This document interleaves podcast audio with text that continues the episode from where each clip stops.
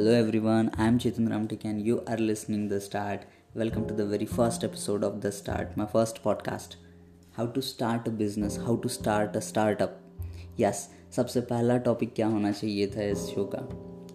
Starting the start से related है तो स्टार्ट कैसे करते हैं? सबसे पहला टॉपिक अपना है how to start a business how to start a startup तो चलिए any final product you can choose any final product जो भी आपके सामने अभी मौजूद है या जो भी चीज़ आप आपके सामने देख रहे हो, वो कहीं ना कहीं, कभी ना कभी प्लान की हुई है। किसी ने किसी ने उसको अपने मन में सबसे पहले बनाया था, बाद में वो पेपर पे आया, उसके बाद में वो आपके सामने है। तो इस पॉडकास्ट में हम सुनेंगे बेसिक स्ट्रक्चर क्या होना चाहिए एक प्रोडक्ट को बनाने के लिए या एक सर्विस डिज़ाइन करने के लिए।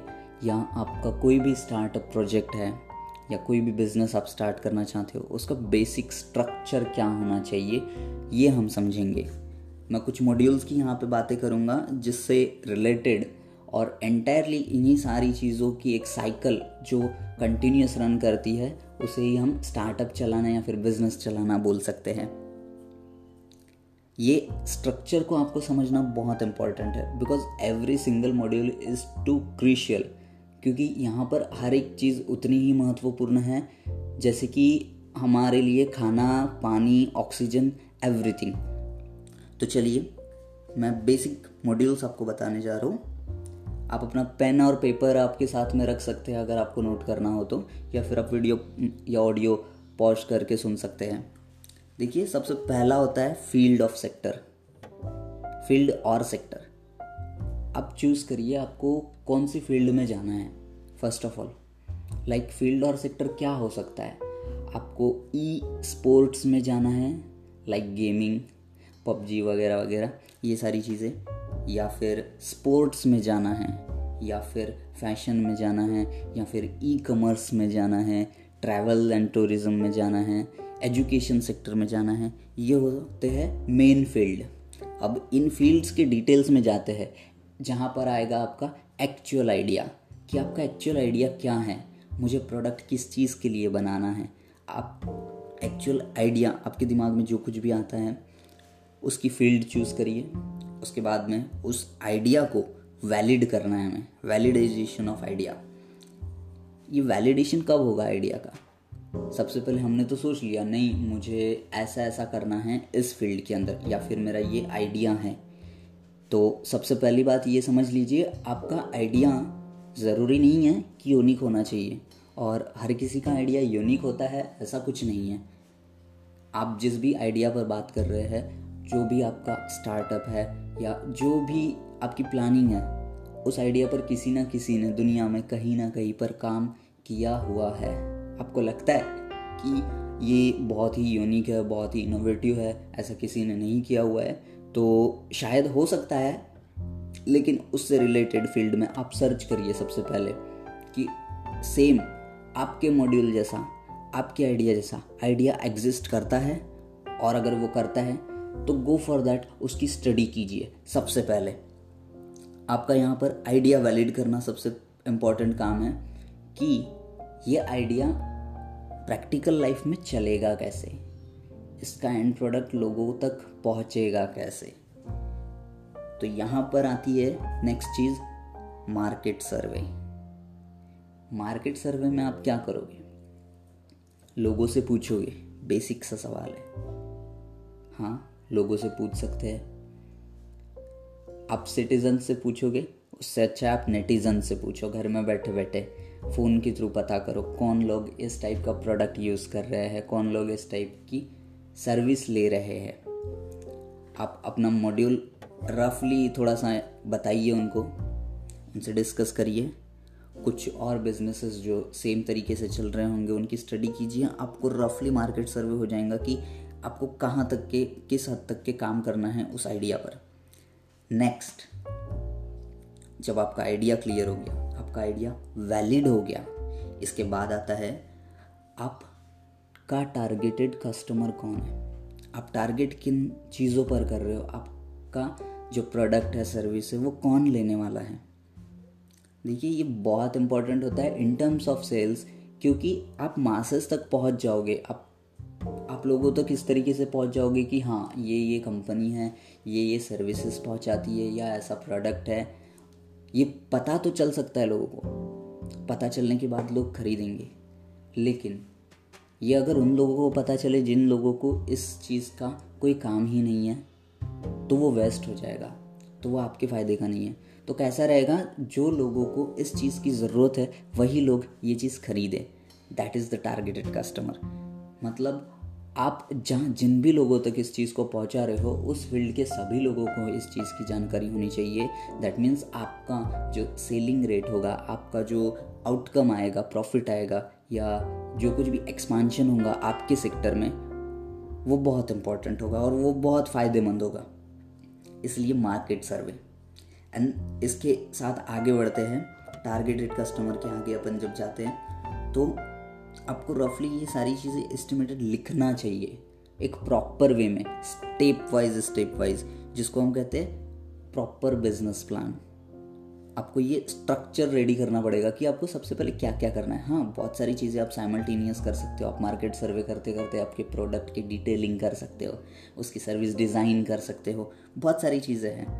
तो सबसे पहले स्ट्रक्चर डिसाइड कीजिए अपना और उस स्ट्रक्चर पर काम करना शुरू करिए।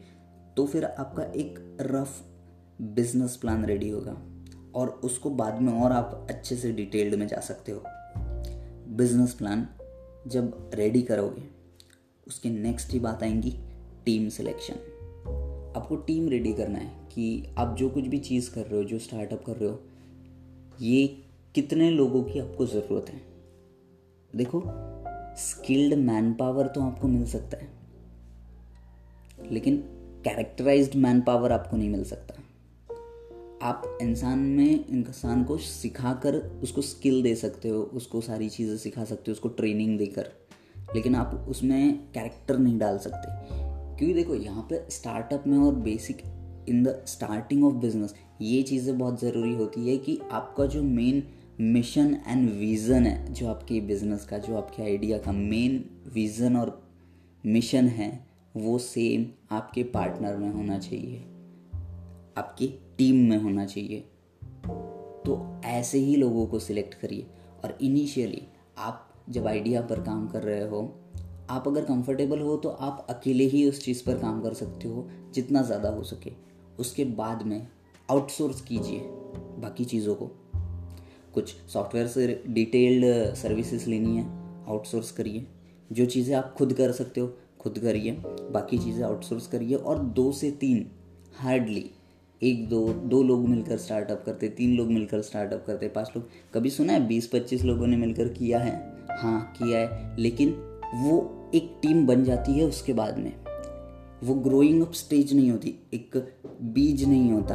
वो तब पौधा होता है तब आप उसको ग्रो कर सकते हैं। आप इनिशियल लेवल पे आ, मतलब जब बेजोस का कहीं पर कोर्ट था जो मैंने पढ़ा था उसमें कहा था आपकी टीम इतनी होनी चाहिए कि दो पिज़्ज़ा आपकी टीम को पेट भर हो जानी चाहिए। मतलब आप समझ लीजिए चार से पाँच हार्डली इतने ही लोग सिलेक्ट करिए। स्टार्टिंग में बहुत ज़रूरी है कम टीम होना, क्योंकि आपकी फ़र्स्ट टीम ही डिसाइड करती है आपको, आपके बिज़नेस को या आपके स्टार्टअप को कहाँ तक ले जाना है, जो कि बहुत इंपॉर्टेंट है यहाँ पे।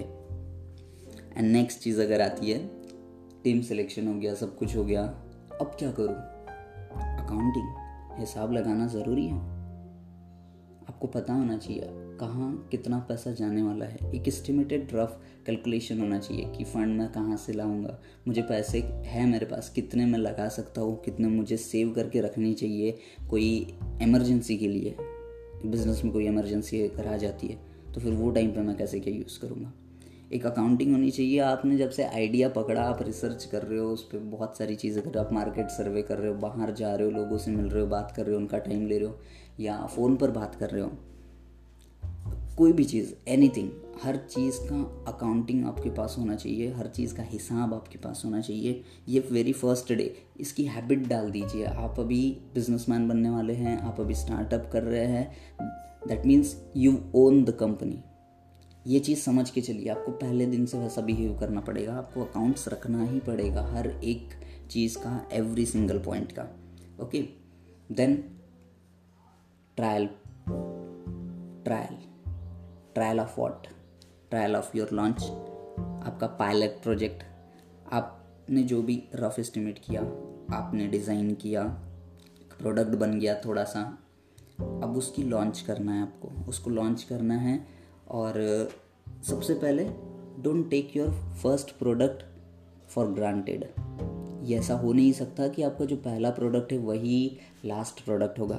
आपको उसमें चेंजेस करने पड़ेंगे according to the people according to the your budget और एनीथिंग उसमें चेंजेस हो सकते हैं।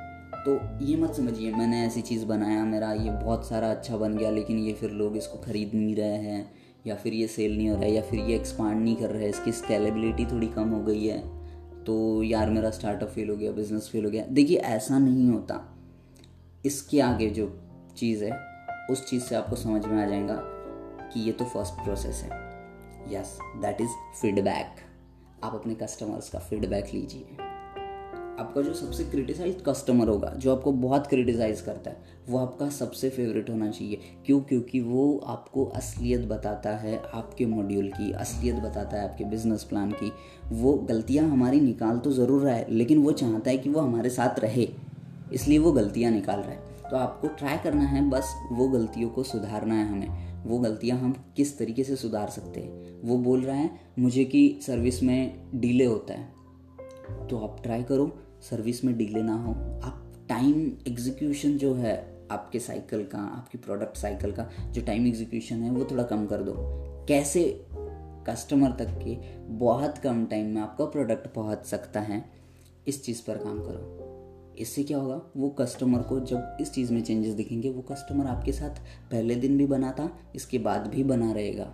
और वो और लोगों को बताएगा, नहीं, पहले ऐसा होता था, अभी इन्होंने चेंजेस लाकर ऐसा कर दिया प्रॉब्लम सॉल्व आपका एक्सपांशन और बढ़ेगा।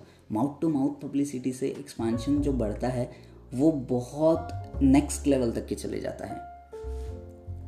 और नेक्स्ट बाकी कुछ चीज़ें हैं जो बहुत छोटी छोटी है और बहुत इंपॉर्टेंट रोल प्ले करती है। इन चीज़ों को निगलेक्ट करना नहीं चाहिए। फीडबैक तो उसमें से एक हो ही है। Next is estimated profit margin यार मैं तो स्टार्टअप कर रहा हूँ। मैं क्यों प्रॉफिट का सोचूँ? ये तो स्टार्टिंग है। धीरे धीरे हो जाएगा। हम्म, ये तो फ़र्स्ट ईयर है मेरा। अभी कैसे? प्रॉफिट तो चलता है कुछ दिनों बाद आता है। नहीं ये थॉट दिमाग से हटा लीजिए। You have to estimate your profit from the very first day आप ये चीज़ कैलकुलेट करके रखिए कि आपको वेंडर से कितने में लेना है, आप उस पर प्रोसेस करोगे, उसमें कितना लगेगा, उसके बाद में आपकी एस्टिमेटेड प्राइस क्या है, फिर प्रोडक्ट आपके टाइप के सेम प्रोडक्ट की प्राइस मार्केट में क्या है और आपकी प्राइस क्या है। और आपकी वो प्राइस देने के बाद में आपको कितने टाइम में उसका प्रॉफिट आता है या फिर आप कितना मार्जिन कमा लेते हो उस चीज़ से। ये चीज़ एस्टिमेट करना बहुत क्रूशियल है, बहुत इंपॉर्टेंट है। बिकॉज़ आपको आपकी टीम को भी पैसे देने पड़ेंगे। और हाँ सबसे इंपॉर्टेंट आप खुद की पेमेंट भी रखिए। Because you are the one की जो एम्प्लॉय है। अगर आप नहीं होते तो आप अपनी जगह पे किसी और को रखते तो आप अपनी खुद की सैलरी भी काटिए। ये लोग नहीं करते। नहीं, मेरा खुद का मैं खुद की सैलरी कैसे अलग रखूँ? आपको रखना पड़ेगा। यू आर तुम भी तो एक मतलब इंसान हो उस बिज़नेस के पीछे, उस स्टार्टअप के पीछे जो काम कर रहा है उस पर। तो आपको अपनी भी सैलरी बाजू में रखनी पड़ेगी। तब जाके आप कैलकुलेट करो और फिर विज़न बनाओ। एक मिशन बनाओ। आपका वन मंथ प्लान आपका छोटा प्रोडक्ट है वन मंथ प्लान कि हाँ एक महीने में क्या क्या होगा, कब तक के मैं प्रॉफिट में आ जाऊँगा, उसके बाद में, मैं एक्सपेंशन कैसे कर सकता हूँ। देन फिर twelve month plan that is one year plan आप एक साल में कहाँ तक पहुँचना चाहते हो? आपका एक्सपेंशन किस तरीके से करना चाहते हो? और कौन से नंबर तक पहुँचना चाहते हो? लाइक like आप, आपने, आपके फ़ील्ड में टेंथ नंबर पे अगर एग्जिस्ट करते हो, वो टाइम पे या ट्वेल्थ नंबर पे एग्जिस्ट करते हो तो फिर वहाँ से वो अप कैसे हो सकता है? आपको टेन पे जाना है सबसे पहले। सबसे पहले आप नंबर वन पे नहीं आओगे आपके सेक्टर में। लेकिन ये चीज़ आपको बहुत इनिशियली समझ लेना है। लेकिन उसको धीरे धीरे कैचअप करना है फ़र्स्ट की तरफ़। एंड देन प्रॉफिट मार्जिन तो निकाल लिया आपने प्रॉफिट बन गया। अब जो प्रॉफिट आ गया, इसका करना क्या है? भाई, अब तो मेरे सपने पूरे हो गए। अब तो मेरा बिज़नेस चल पड़ा। अब तो मैं और डीलूँगा अब तो मैं अपने सपने पूरे करूँगा, अपनी ज़िंदगी जीऊँगा जिस चीज़ के लिए शुरू किया था। यहाँ होती है सबसे पहली और सबसे बड़ी गलती। बूट स्ट्रैप बूट स्ट्रैप ये चीज़ होती है कि आपने जितना भी रिटर्न ऑफ़ इन्वेस्टमेंट आपका आया, जो भी आपका प्रॉफिट आया है, जो भी पैसा आपने कमाया है, आप उसको फिर से री इन्वेस्ट करिए। री इन्वेस्ट क्योंकि जब आप अपने एग्जिस्टिंग मॉडल को और ज़्यादा पैसा लिक्विडिटी डाल के, उसमें और पैसा डाल के जब उसको और एक्सपांड करते हो तो वो एक नेक्स्ट लेवल हो जाता है, वो और बड़ा हो जाता है। आप सुनते हो कि आ, कोई एक्स वाई जेड कंपनी ने कोई A B C D company को एक्वायर कर लिया कोलेब्रेशन किसी किसी का हो गया और फिर वो उससे क्या होता है वो लोग बड़े हो जाते हैं उनका मार्केट साइज़ बड़ा हो जाता है उनके एग्जिस्टिंग कस्टमर्स दोनों कंपनियों के अलग अलग होंगे वो बढ़ जाते हैं है ना? तो ये चीज़ें फ़ायदेमंद होती है। इसी के साथ साथ कि जो बुट स्टेप मैं बता रहा हूँ आपको सेम पैसा री इन्वेस्ट करना है उस मॉडल में। आप उसमें रिसर्च में लगा सकते हो, उसके डेवलपमेंट में लगा सकते हो, आपका लॉजिस्टिक्स में लगा सकते हो, आपका इन्वेंट्री अगर कम रहता है, उसमें लगा सकते हो। कहाँ पर आप पैसा लगा कर उसको और एक्सपांड कर सकते हो, आप अपने कस्टमर तक ईजीली कैसे पहुँच सकते हो, या फिर आपका टारगेटेड कस्टमर सर्विस नहीं है तो आप प्रिसाइजली उस चीज़ को फोकस कैसे कर सकते हो, इस पर आप पैसा लगाइए first of all then scalability आराम से मिल जाएगी। तो ये थे basic modules of any business ये बहुत बेसिक मॉड्यूल्स थे, एक रफ रफ की हम हमारे पेन और पेपर लेकर बना कर देखते हैं। तो आप बना सकते हो, आप अपना पेन पेपर लीजिए और सुनिए और बनाइए सेम तरीके से। मैं बिल्कुल कह सकता हूँ कि आप एक रफ एस्टिमेट आपके बिज़नेस का बना लोगे और फिर सेम तरीके जो मॉड्यूल मैंने यहाँ पर डिस्कस किए, इनके सभी के डिटेल्स पार्ट में आगे वाले एपिसोड्स पॉडकास्ट में डालने वाला हूँ। तो स्टेट्यून्ड और आपको ये ऑडियो पॉडकास्ट कैसे लगा, ज़रूर कमेंट बॉक्स में बताइए। और थैंक यू काफ़ी सत्रह मिनट का हो गया, मुझे तो लग रहा था दस एक मिनट में हो जाएगा। और ज़रूर आपके questions and suggestions most welcome comment box में ये चीज़ें दीजिए मुझे। और लाइक करिए कमेंट्स करिए और सब्सक्राइब करिए। The start by